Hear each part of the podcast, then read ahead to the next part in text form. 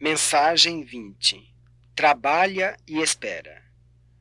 Nunca te suponhas a sós em servindo a seara do bem.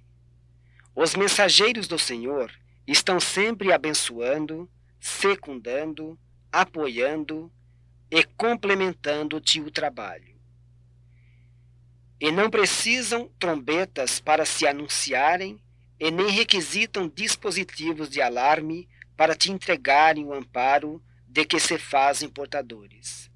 Em silêncio, sabem escolher oportunidades, processos, maneiras e pessoas para isso.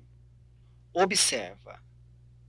Abeiravas-te da exaustão no capítulo das disponibilidades materiais para o sustento das boas obras, entretanto, no ápice da necessidade, alguém apareceu estendendo-te o concurso preciso.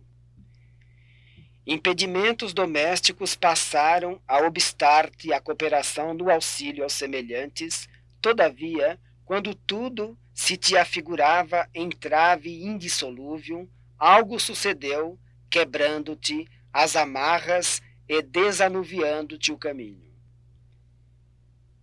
Doenças ameaçavam-te com a paralisação das possibilidades de servir e até mesmo com a desencarnação.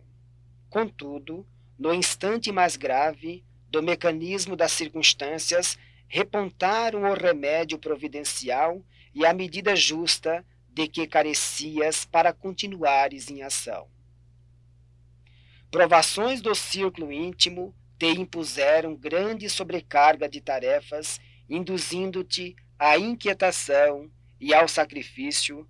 No entanto, quando a situação te parecia insustentável, providências surgiram de inesperado em teu auxílio.